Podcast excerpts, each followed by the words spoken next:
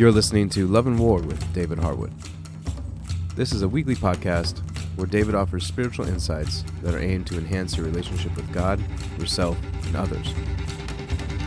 If you are edified by what you hear, please recommend this podcast to people you love. Now, here's David.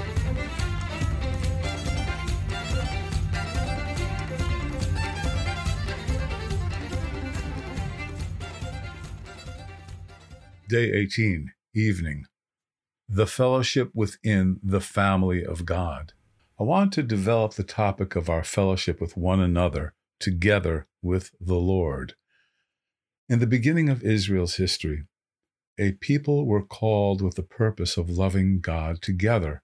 Let's recall once again the command that God incarnate, Jesus the Jew, emphasized I'm reading Deuteronomy 6, verse 5.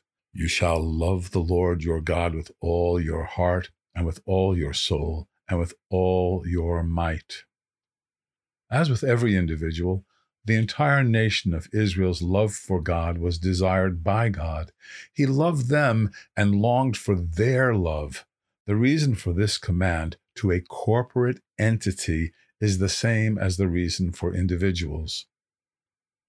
Jacob's descendants were fashioned to be a people whose love for their deliverer was highly valued by the one who liberated them. Just as every individual's love for the Creator is significant to their Creator, so is Israel's. As Israel's love is cherished by God, so also is the love of every group formed and called together by God. This is important. The great command was given to a people.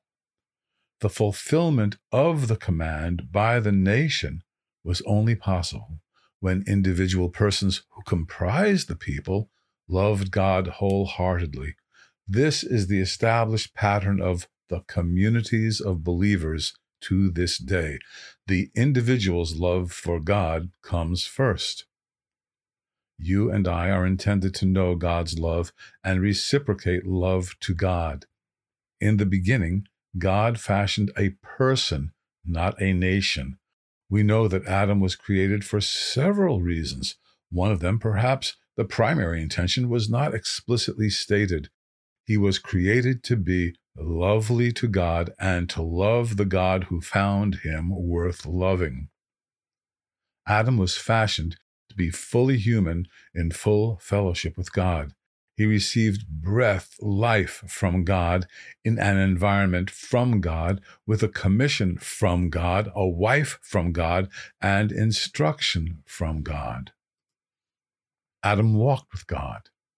It was Genesis 3, verse 8, Tree of Life version, in the wind of the day.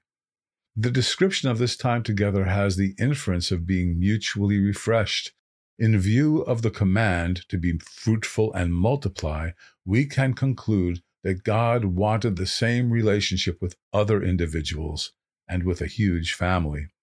God, beginning to recreate humanity, starting through Abraham, culminating through the last eschatological Adam, Jesus, is in full pursuit of a loving relationship with each of us.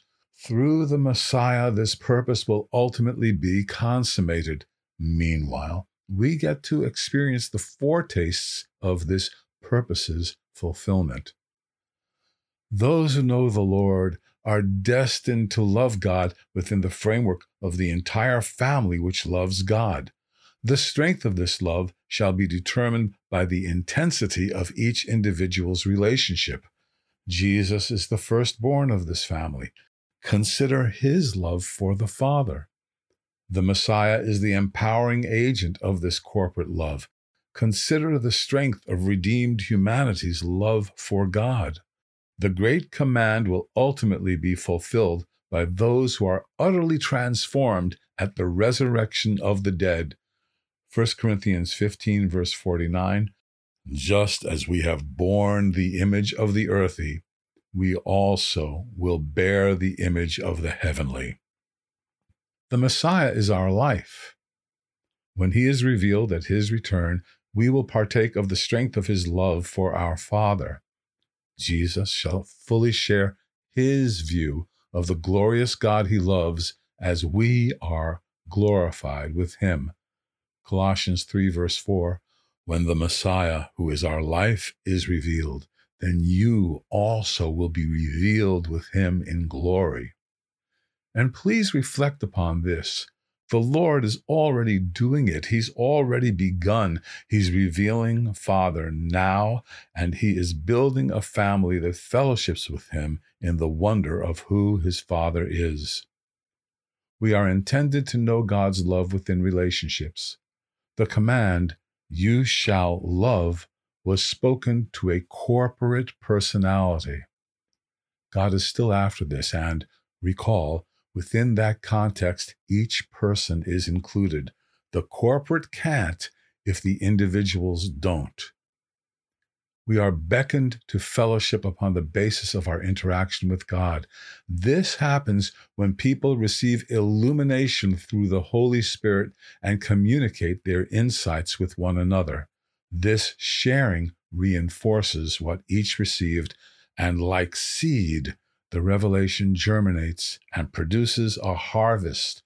This especially transpires when one friend shares what they believe they have received from God with another who is providentially, uniquely fitted to receive the same illumination.